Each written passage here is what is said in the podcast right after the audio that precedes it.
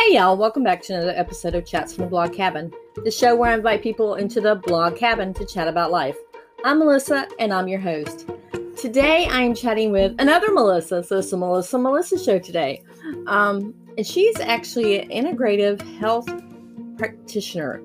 And basically, what that is, is they combine Eastern and Western medicine together and try to see exactly what you can do so you're not on medication for the rest of your life, which I really appreciate that because just recently I was put on some medication that didn't quite agree with me and I had to get off of it. But in the course of our conversation, she talks about several steps that you can take as far as training yourself to go to sleep, um, reducing the stress level in your body. There's also a free quiz, which actually is a free gift for you as a uh, listener of the podcast. And so I've linked that in the show notes where you can go in and you can what they call a toxic load. Find out what your toxic load is on your um uh, in your body. And basically it just tells you what your body's missing, where your your inconsistencies and where why you're feeling so bad instead of having to go through all these medical tests. So I really hope you enjoy this talk. We focus more on women's health because it is Women's History Month, but I really think that you are going to enjoy this talk and learn a few few things. Um, so you know what I need you to do right now?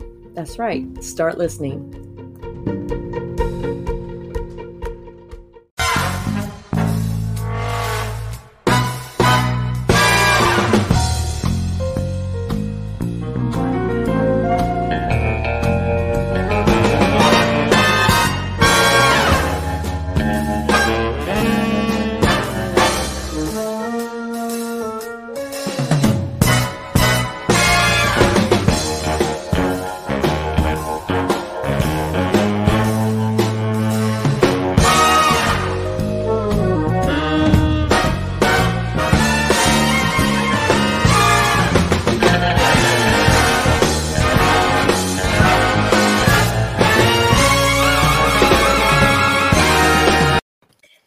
Guys. Welcome back to the Blog Cabin. Um, as you know, it's Women Empowerment Month, Women's History Month. So we, before I start introducing our guest, um, I wanted to share a quote. This one is by Louise Hay, and it says, "I choose to make the rest of my life the best of my life."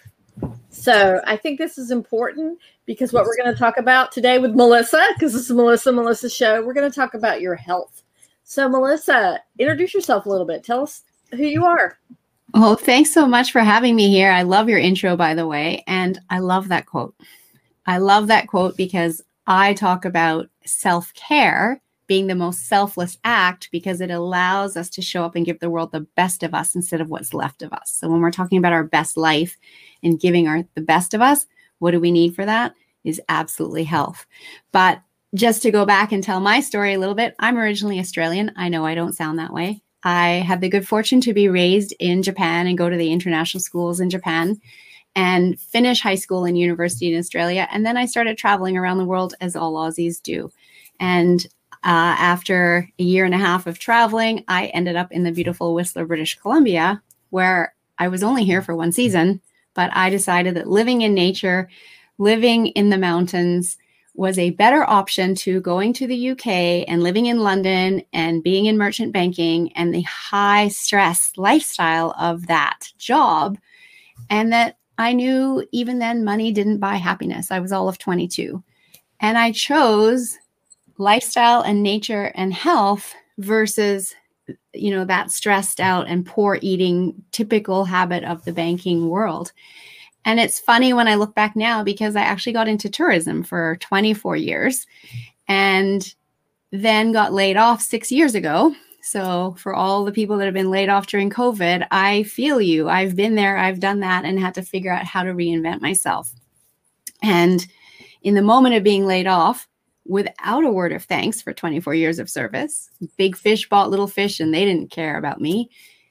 I decided I was never working for someone else again, and whatever I did next had to be of service. And I had no idea what that would be, but I was open to being guided. And through family health issues, um, both my kids having concussions at the exact same time, shortly after I'd found out about really good nutrition for the brain, I knew I was being guided. In fact, when I got that second call about my daughter, my younger daughter, having a concussion two months after my first daughter in gym class in grade eight, mm. I lit- I was driving and I literally looked up and said, "Really? This is how you show me my path? Stop taking out my children." there weren't any more to take out. I only have two wonderful daughters, but what that allowed is it allowed me to bring a nutritional piece to healing from concussion which wasn't really being addressed everybody's looking at you know how to heal the brain but not looking at the role that nutrition plays in that and uh, it intrigued me i also had that aha moment of what do other people do who don't have a mom that isn't actually working right now that can go to all of their appointments with them because they're in no state to remember the information that's being told to them of their next steps etc right mm-hmm. and i realized people need guidance on their healing journey because when you're in it you feel like crap you feel alone you're not even sure if you're doing it right etc etc and when that happens we're in a stress state and the body doesn't heal under stress but when you can sit back and relax because you have somebody else telling you exactly what you need to do every step of the way, then you're going to have true healing, right? Mm-hmm. And so I didn't have any certification or qualification, though. I just had the experience of working with my kids and all my research that I was doing. And again, I wasn't the person who was sick. So I had the energy to do that research and look at different options for them. And I decided that I really liked this. I decided there was a need for this in the market, and I talked to others and definitely got feedback that yes, you should totally do this. There is a need. And I went back to school. So I went back to school initially to become a registered and certified health coach. Loved it from the moment I jumped in. And then when I completed that, I went into transformational coaching mastery. And from there, I went into integrative health practitioner work, which is really where my focus is now focusing on helping people discover their toxic load as well as empty it. I say empty your trash cans. And I love to ask people, are your trash cans overflowing? And no, I don't mean the ones you put out on the street. I mean the ones inside your body, your liver and your kidneys, because we do live in a toxic world. And no, where we live might not be as bad as Beijing or Mumbai or Delhi, but it's still far more toxic than it was even 50 years ago, 100 years ago and it's putting great pressure on our liver and kidneys to get those toxins out of our body. And when we don't, it causes inflammation. It and that can then signal cells to turn on disease, right? Mm-hmm. So that's where I start with people is discovering their toxic load. And then we move into using the power of functional medicine lab tests, which allow us to see exactly what's going on inside the body so that we can understand you know potential root cause of what's going on because when we can get to the root cause we can work to correct that bring the body back into balance at which point the body will heal itself rather ju- than just masking symptoms with drugs that don't actually heal and that you're required to take for the rest of your life and that potentially cause more side effects that require another drug to mask that one. And it's you know, a rabbit hole that people are ending up down that mm-hmm. I think is wrong personally. I think it's all about big pharma optimizing shareholder profit. Their focus is on chronic illness. They want people to have to take their drugs every single day versus on the holistic health side, where we really focus on optimizing human health and allowing true healing. Okay, so you said you're an integrative health practitioner. Tell us in layman terms what that is, because I know that's a lot of big words put together, and a lot of people get kind of scared of like, okay, kind of voodoo stuff. So tell us exactly what that is. So, nothing voodoo at all. First of all, I just want to say I do not diagnose and I do not cure. That is the role of the mainstream medical doctor. I simply look for these toxic overloads and imbalances and then help guide the body back to a place of balance. Because modern life just has us you know so stressed out out of balance over here not enough sleep etc that it can't get itself back. So using natural herbs and supplements we support the body to come back into this place of balance at which point it will heal itself. The integrative part is that we we use um, techniques or forms from different types of medicine. So we'll use a lot of herbs from Ayurvedic medicine, which is 6,000 year old medicine from India, right? And mm-hmm. what they created 6,000 years ago, modern science is only starting to understand now, which is kind of crazy, but they have a massive population and they've been practicing this for a long time and it's highly effective. We also use Chinese traditional medicine we use um, knowledge from orthomolecular medicine. So, from naturopathic medicine, you know, there's seven different types. And what it comes down to is the person that I did my training with, he had at the age of 17 a number of diseases that he was diagnosed with by his doctor and told you will never get better. So here, take these drugs for the rest of your life. And he didn't want to accept that. And he felt really failed by mainstream medicine. So he set out on a journey to determine well, what is the best medicine in the world and which one can heal me? And through that journey, he discovered there is no one best medicine, but when we pull things from each of them and apply them together, that's the best medicine. And that's where we can, you know, help people come back into balance mm-hmm. and the body will take over because the body is an incredible healing machine. It you know that it heals a cut finger and it can mm-hmm. heal a broken arm. But sometimes we just burden it with too much. It can't do everything at once. And so we need to add that support so that it can do more and come back into balance and fully heal. So, how can you tell if your body's out of balance? So, symptoms, our body talks to us all the time. But again, in our modern busy life, we tend to ignore those symptoms because we're too busy thinking about something else, right? We're trying to get the next thing done. Or we're just very quick to write things off as aging or genetics or seasonal allergies. And so when our body is talking to us in some way, shape, or form, it might be a runny nose, it might be headaches, it might be pain in the gut, it might be gas or bloating. These are all signs that your body is talking to you, asking you to do something different. And whenever your body's talking to you in this way, it's an indication that something is out of balance. And I love to say, listen when your body whispers so that it doesn't have to yell at you. Because if you don't address it early on, it's going to talk to you in more ways and create more symptoms until finally it feels like it's yelling at you and maybe you're having to check into hospital right? Mm-hmm. and so i have a um, discover your toxic load quiz and this is a quiz getting you to think about how often do these symptoms show up in my life?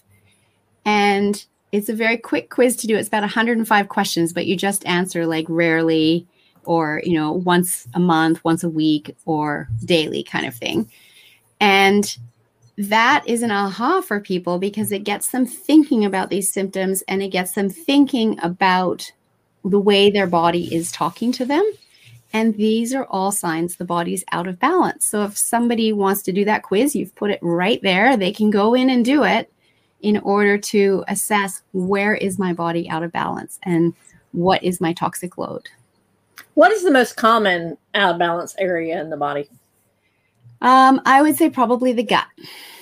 And again, the research around our microbiome is all very new in the last six or seven years. But Hippocrates said, whatever it is, 3,000 years ago that he was around, that all health starts in the gut, right? So now, again, modern science is coming around to validate this. And when we know how to heal our gut, we can bring the body back into balance. But there's so many things that will put the gut out of balance. And, you know, two of the biggest are poor sleep and high stress, which so mm-hmm. many people struggle with, right?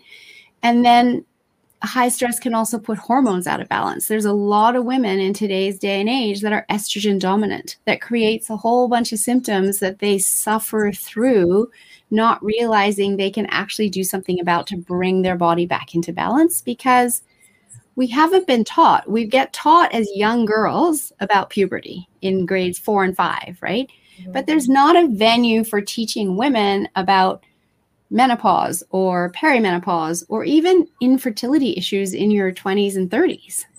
And so much of those issues are the result of our hormones being out of balance because our hormones are always changing throughout life and they too are impacted by our stress levels and our sleep levels and the health of our gut.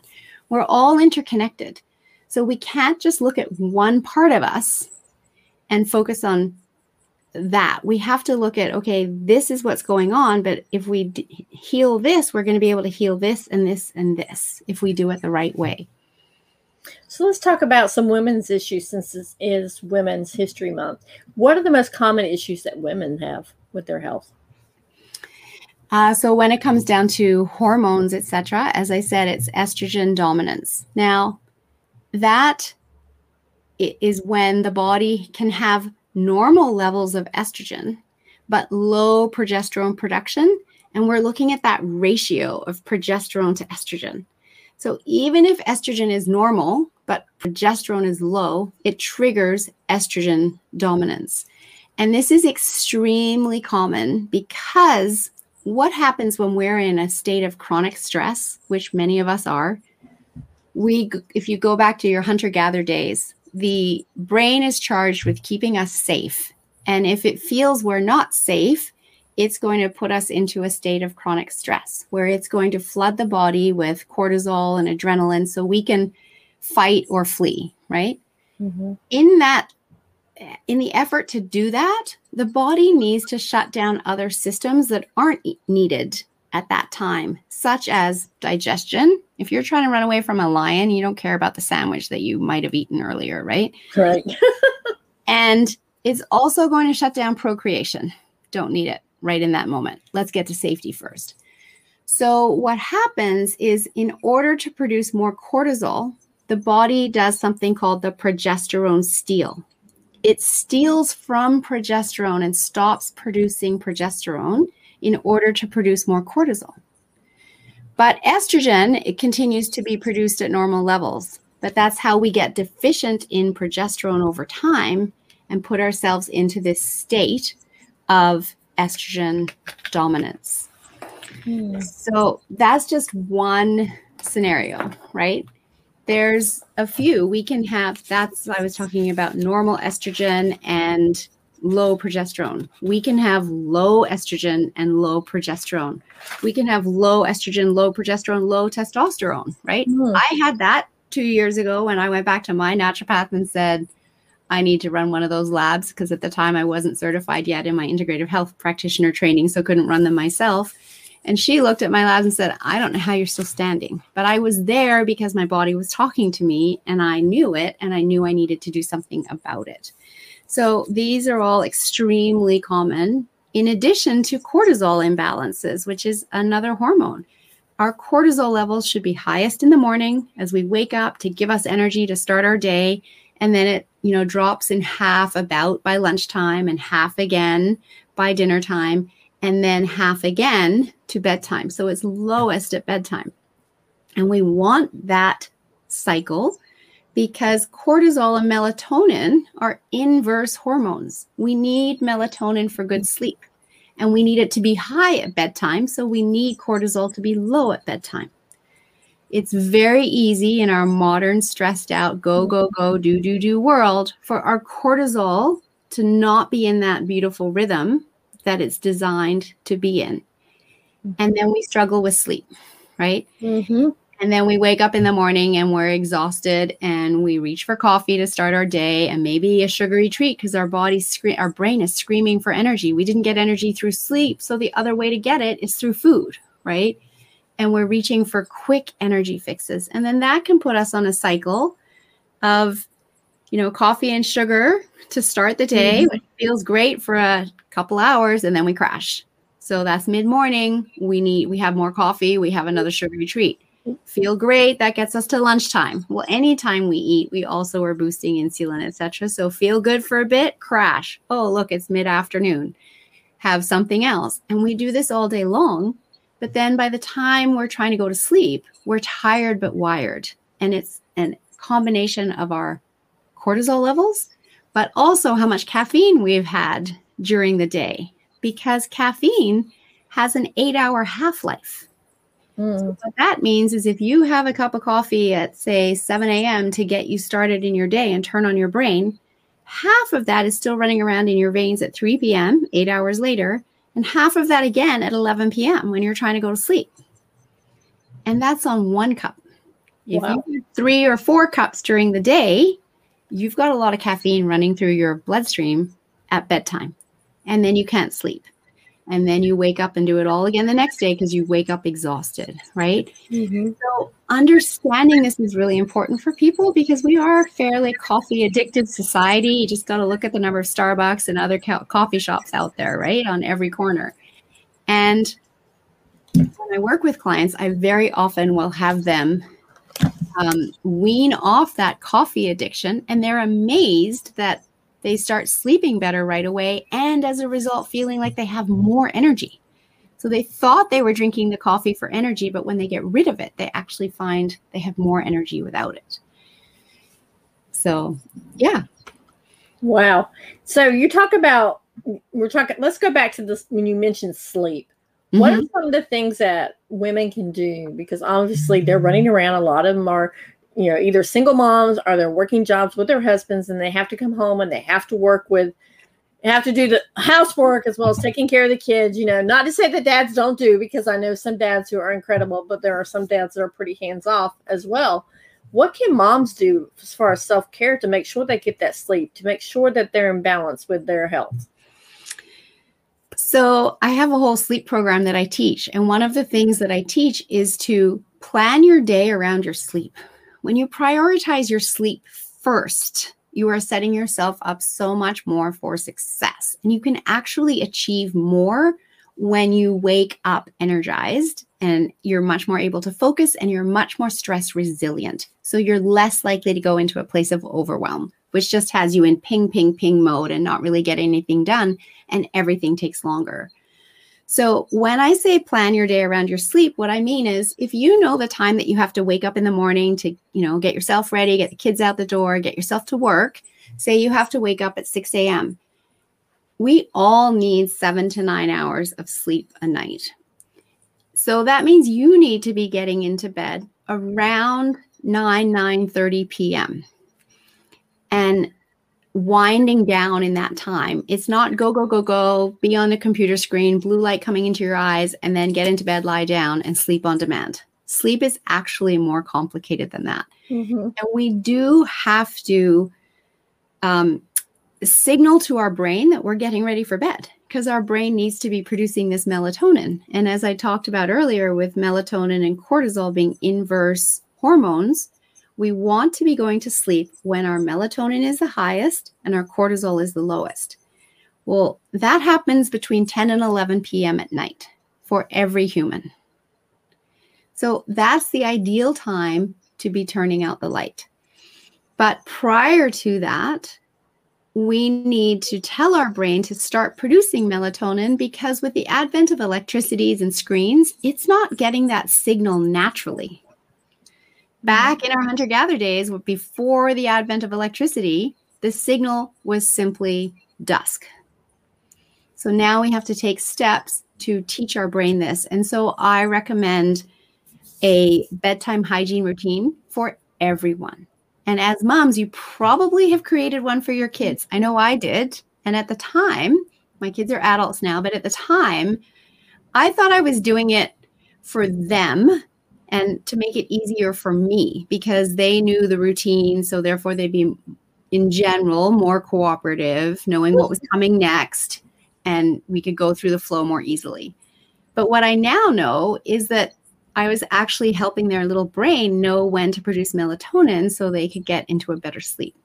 And we all need that, not just kids.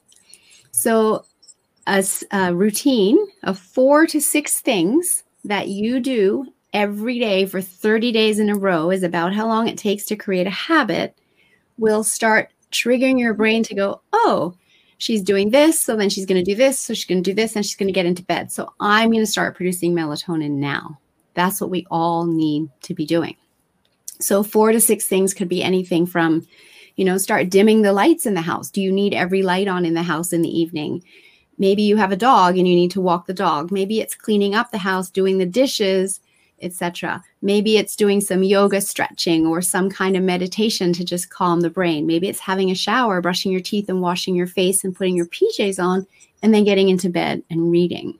So it's whatever works for you. If there's not one set routine, mm-hmm. it's figure out what works for you and follow those in the exact order every single night.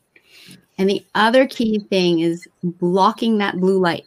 So on a TV, you're going to be want wanting to wear blue light blocking glasses. For a computer or a phone or iPad, turn on your night shift because blue light is the same kind of light that's emitted by the sun at high noon. So that is not telling the brain that I got to start producing melatonin and get ready for bed. And in fact, blue light will block melatonin production for 30 minutes after you've been on the computer for every hour you've been on it.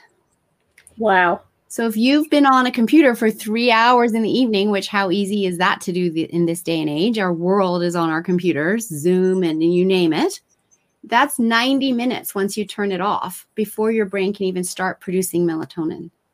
So again, this information isn't you know taught mm-hmm. through public health or through our education system so people just don't know they don't know the daily habits they have that are getting in the way of them sleeping well but when we know better we do better and so i'm hoping everybody listening here today can take this information and make some changes. Start to get off your computer earlier. Set timers in your phone to prompt you to get off that computer earlier or install a blue light blocking um, program. Um, the one I use, I think it's it's called justgetflux.com and it's got a GPS in it so it knows exactly where I am when I travel it recognizes I've moved and asks me, you know, is this right?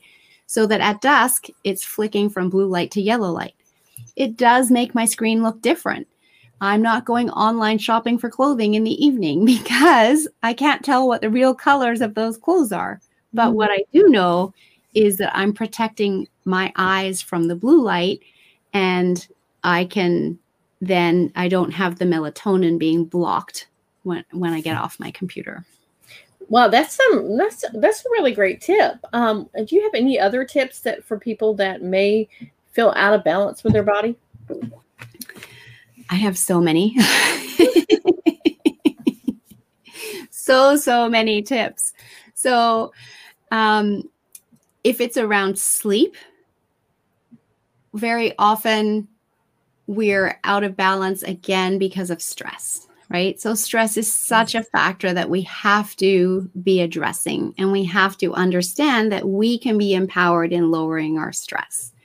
And that's going to look different for every single person because in lowering our stress, we need to be finding something that is, brings us joy, right? Mm-hmm. But a couple of the things that are super helpful for lowering stress and boosting our sleep are at bedtime having a journal by your bed. And one is to brain dump. So often we go to sleep and we're just thinking about everything we have to do the next day. Mm-hmm. So we have that swirling around in our brain as we fall asleep. And guess what? It swirls around in our brain all night. And we might wake ourselves up in the middle of the night and immediately start thinking of these things and not be able to get back to sleep. But if you do a brain dump into your journal of basically writing down everything that you're thinking about that you have to do tomorrow, you're putting it in writing. Your brain can let it go. I tell people to literally think of these words, these this to-do list flowing out of their hand into the pen and onto the paper so the brain is releasing it. So that is one stress off the brain because it's no longer charged with remembering it. It doesn't have to do that anymore because when you wake up in the morning, it's going to be there. Right. Mm-hmm. And secondly, going to sleep happy. And we do that with a gratitude journal. Three things, three things that you are grateful for that happened in your day. And initially, that might feel weird. It might be hard to come up with three things. So come up with two one day if you can't come up with three.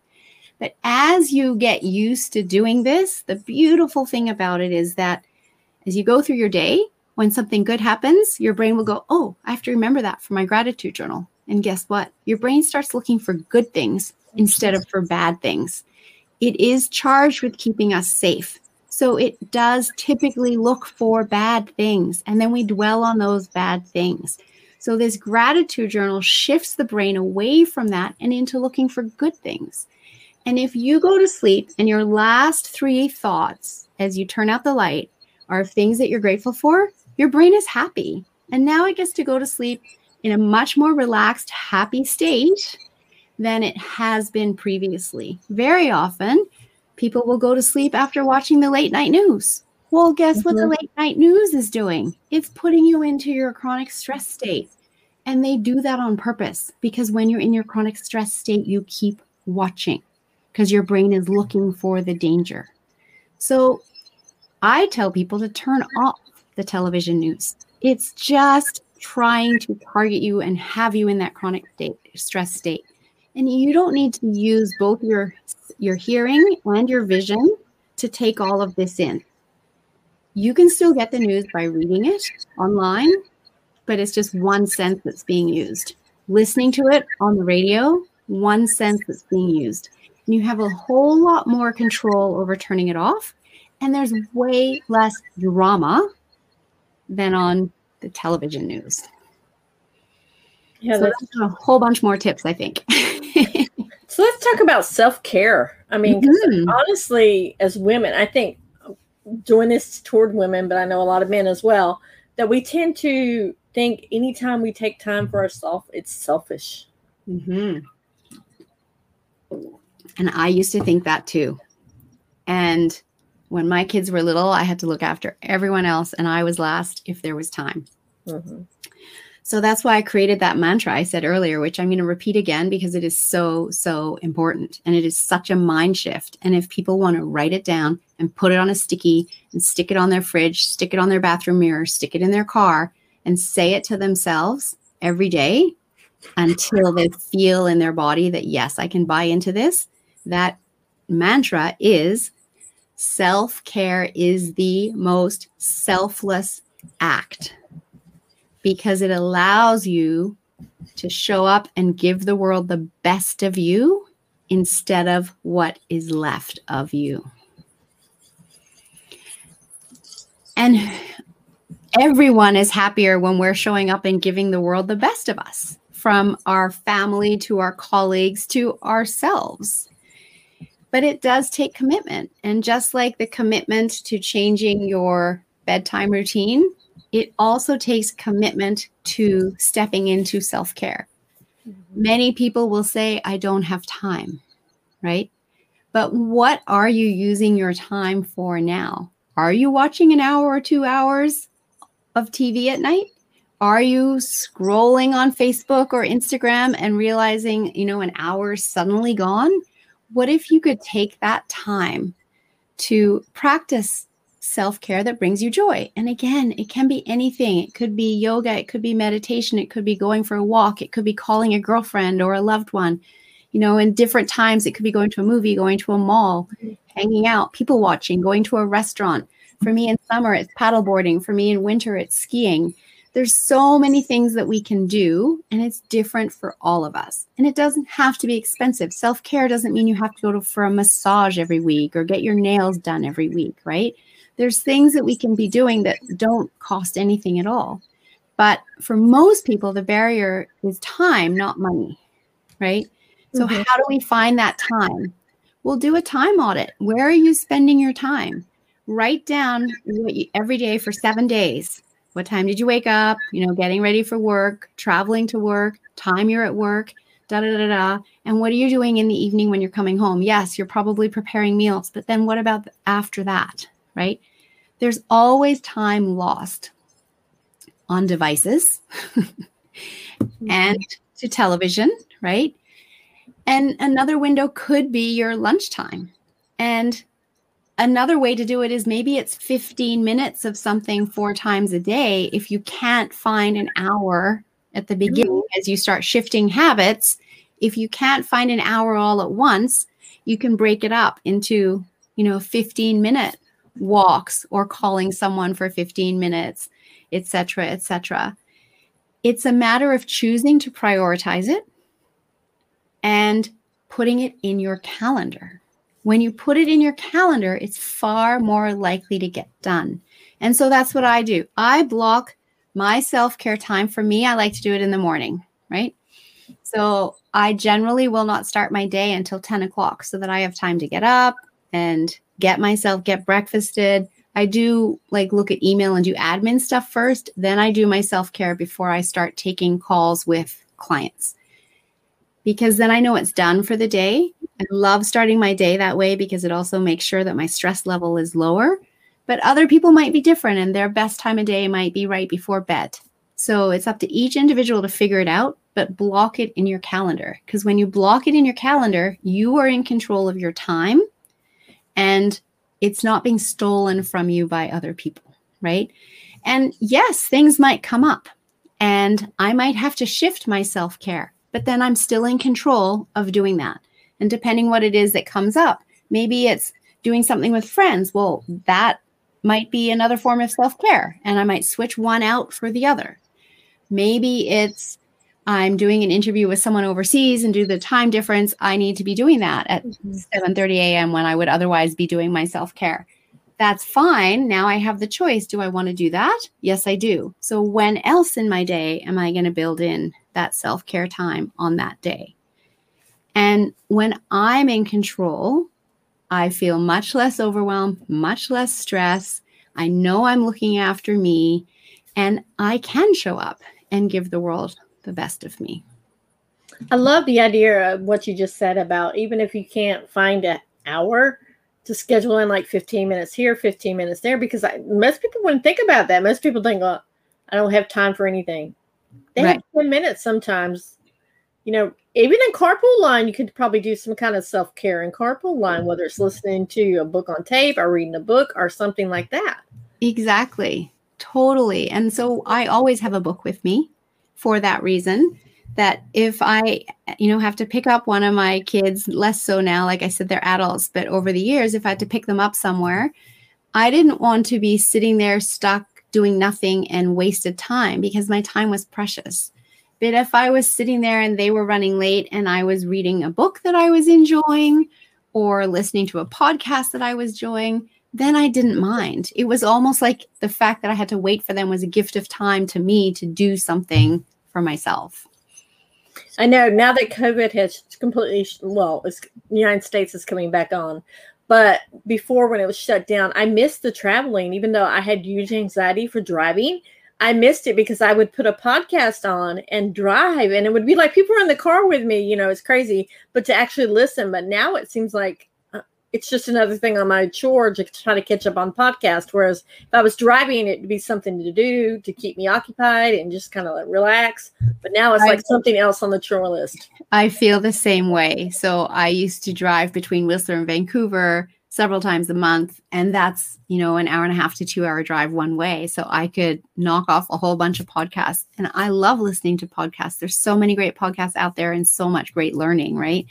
And so now I, factor in time to walk and listen to podcasts. I may not listen to the whole podcast in one walk. So again, it's kind of like breaking it up. It might take me two or three walks to get through a longer podcast. Um, but I love it. And on the note of podcasts, I've actually just recently launched my own. Uh, it came out last two weeks ago, yesterday. It's called Don't Wait for Your Wake Up Call. And I'm bringing information to people in bite sized chunks of tips, like I've been sharing here, of what people can do in order to start prioritizing their health. As my banner mm-hmm. behind me says, health isn't everything, but without it, everything else is nothing. And it's my mission to shift our mindset around health that it's not all about getting sick and going to the doctor and being given a pill and getting better. That system is absolutely failing us. But there's so much that we can do to and be empowered in our health and prioritize it once we know this information, which isn't taught through public health and isn't taught through our education system. So I share it. So I was talking about sleep earlier with you, and episode five is a similar uh, episode on sleep, and the whole month is on sleep. This Saturday, there's an episode coming out um, that I interviewed a lady who's in California, and she's created weighted sleep sacks for babies and young children to help improve their sleep. So that's an interesting conversation and podcast and has the ability to help so many people, right? Yeah. How many parents out there are struggling with new little ones that don't sleep? I honestly wish I'd known about this when my kids were little. The company didn't exist then. Mm-hmm. I wish it had, right? So, yeah, if people are interested in tuning in, um, I would love to invite you to do so. Subscribe, rate, review, and keep on listening because I hope to be bringing great feedback or great information to people. And I've had great feedback so far in just these first five episodes. Wow. And five episodes and you launched it two weeks ago. So how many episodes drop a week then? Just one. So when you launch, you have to provide four to get approved and then after that they come out every saturday. So it it launched march 2nd and we didn't know when during that week it would get approved. So the next episode came out last saturday and then this saturday and it'll be every saturday from now on. Wow. I didn't know you had to go through approval process. That's, that's yeah apple has to approve you. Huh. Yeah and once they approve you then uh, I, and I'm not 100% sure, but I'm guessing because they're the big one, big name in podcasting.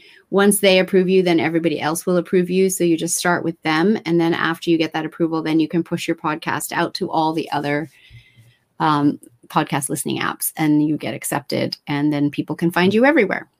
Hmm, that's interesting. So let's talk about, back about getting um, in balance so you're out of balance. How what are some of the things to do to get back into balance? Of course it all depends on your health right? Absolutely. So for everyone it's different. So there isn't one generic answer that works for all humans right?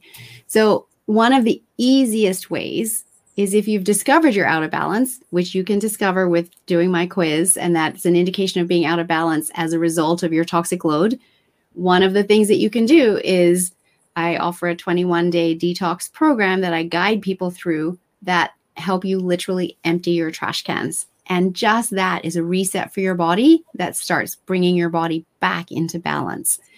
And, you know, detox is a kind of a buzzword these days, and marketers use it. And yes, you can go to a grocery store and find a detox.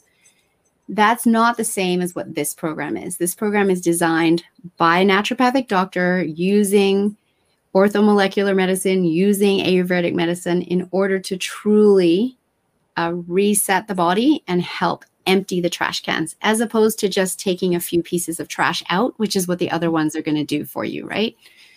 And we do this through several ways, but one of them that's absolutely critical is supporting the liver in phase two of detoxification, which is the phase where the liver is converting these toxins into a format that they can actually exit the body.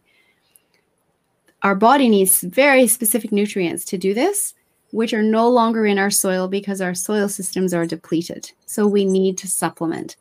So we do that in this program in order to nourish the liver the liver is literally chronically undernourished and overburdened. So the high mm. toxic load is overburdening it, and the nutrients aren't there, so it's undernourished. So we're now flipping that on its head. We are going to nourish the liver and we're going to release the burden by getting the toxins out.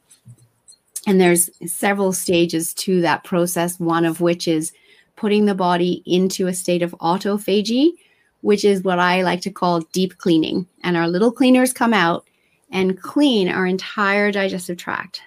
Our body wants to be clean. But it's only in the Western world where we've decided that having a shower and washing our outer body is enough because all of these other cultures, Ayurvedic, Latin American, Asian, they still detox to this day in order to clean the inner body. And we need to do that because 90 to 95% of all disease starts with the environment you create inside your body. So I help people create an environment that is inhospitable to disease. So that's step one. Step two is let's run your functional medicine labs. And again, this is where I have a conversation with people first. I offer a complimentary 30 minute conversation to get to know you, your health struggles, and determine what labs are going to be best for you. These labs are mailed to your home, so very COVID friendly.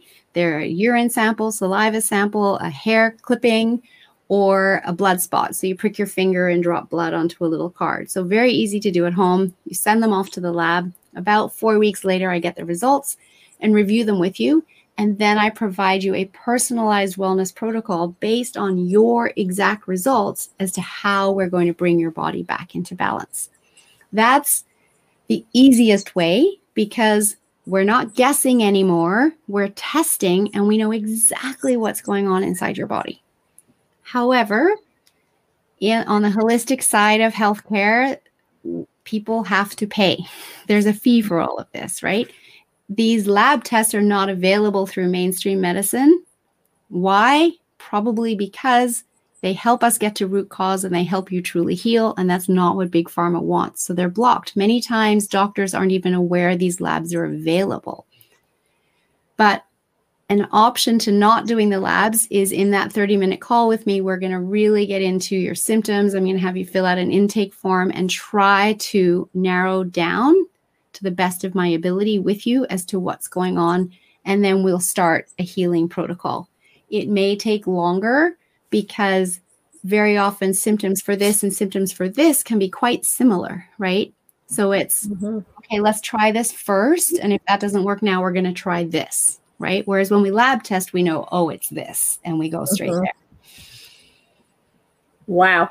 It sounds like there's it's it's a combination of the Western and the Eastern medicine together, correct? 100%. 100%.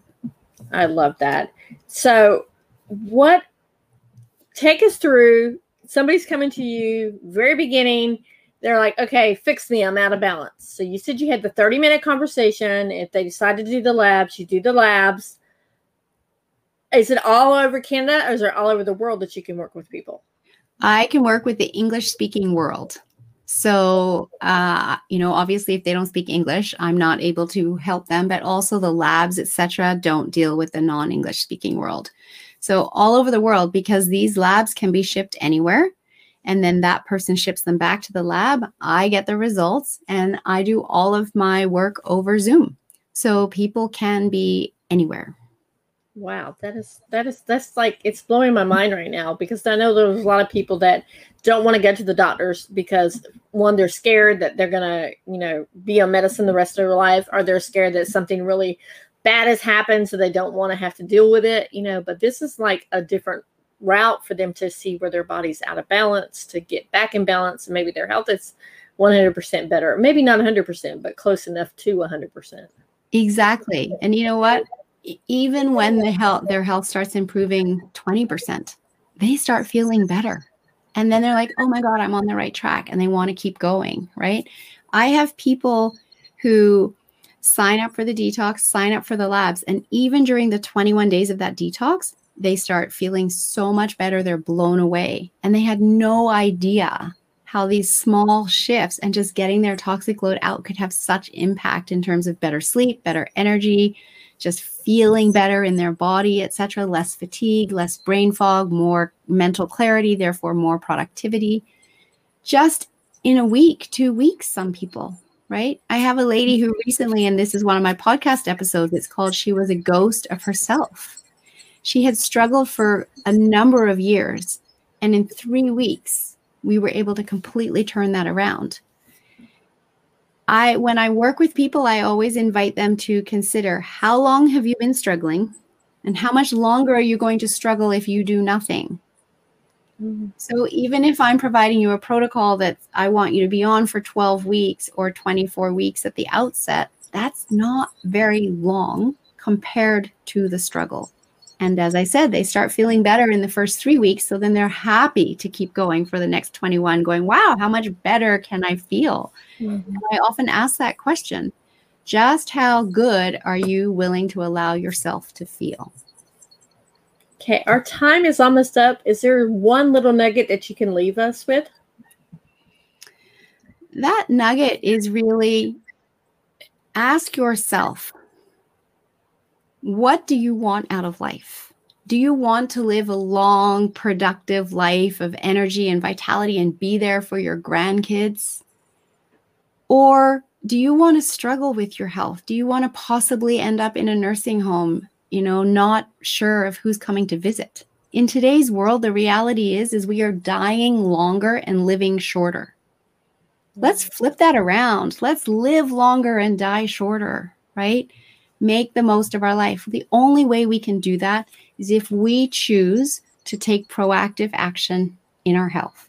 And it starts with understanding your imbalances, working with someone to help you lower your stress, improve your sleep, improve nutrition, improve exercise, all baby steps. We don't do everything at once, that would create overwhelm, but all little baby steps to get you on the right path to healing, where we're looking at your whole being, your body, your mind, your soul. And that's when we can create optimal health. And where can people find you at? My website is yourguidedhealthjourney.com. Uh, I am on Instagram. I am on Facebook. I am on LinkedIn. And LinkedIn, I'm just as Melissa Deally. And then my podcast is Don't Wait for Your Wake Up Call. So there's lots of places that I'm at. And as I said, I offer a 30 minute complimentary session. And uh, you can get to that from my website. All right. Melissa, I want to thank you so much for joining us and for talking about health. And because that's one thing that I think women put on the low bottom of their their totem pole is on the bottom after everything else. I want to thank you so much for joining us today. It's my pleasure. Thank you for having me. And I totally agree. And I hope it's inspired some people to move it up that totem pole towards the, the top. When we look after ourselves first, we can look after the others in our life. All right, guys. We will see you on the next chat from the blog cabin. Bye. Bye.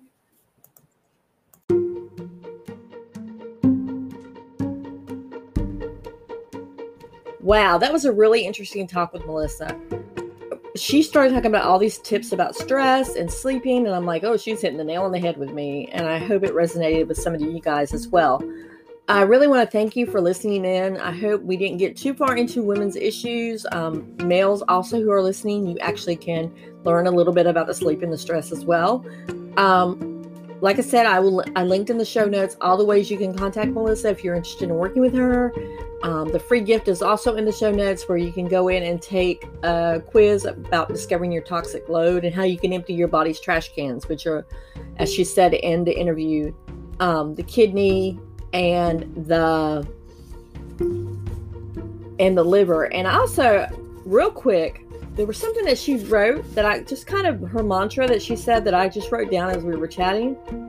And it, I really want to bring this home to you guys because many times self care is looked down upon, like, oh, you're going to get your nails done. That's a form of self care. Oh, well, you're just trying to keep up appearances. You know, for some women, they really enjoy sitting there. Like for me, uh, for instance, I enjoy going to the beauty salon or going to my hairdresser and getting my hair washed. Somebody else washing my hair and just sitting back and just letting someone else do it for once. It just is so relaxing to me. So I make a point of every six weeks. I don't go every week, but every six weeks I go, and that's my me time. Um, sometimes I go two times during the six weeks, especially with my hair, because my hair gets very heavy and it's starting to get summer and neck issues. So I get it chopped a little bit and then I go back and get it colored. So, the mantra that she said, and please remember this if you don't remember anything else from the interview, this is the mantra. This is what I need you to remember. Self care is the most selfless act. It allows you, excuse me, self care is the most selfless act. It allows the world the best of you instead of what is left of you. And I love that.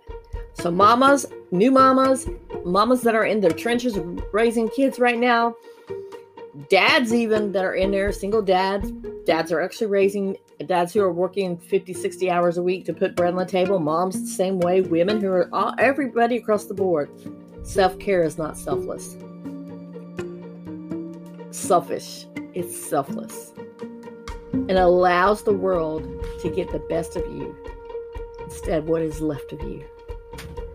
So think about that next time when you're all stressed out and on that note, thank you so much for being part of the podcast family. I am coming up on the 200th episode. We're at 126 now, I believe, but on the 200th episode, I'm planning a big giveaway. So if you are interested, eh, please like, leave a review and a rating for the show. Um, subscribe. If you're on YouTube and you're you go over and watch YouTube, please subscribe to that as well. And I want to thank you so much for being part of the podcast family. I really could not do this without you. I am loving all these women that I'm um, talking to, and there are so many interesting one interviews coming down the road. So I can't wait for you guys to hear those. So, as always, be blessed and keep chatting.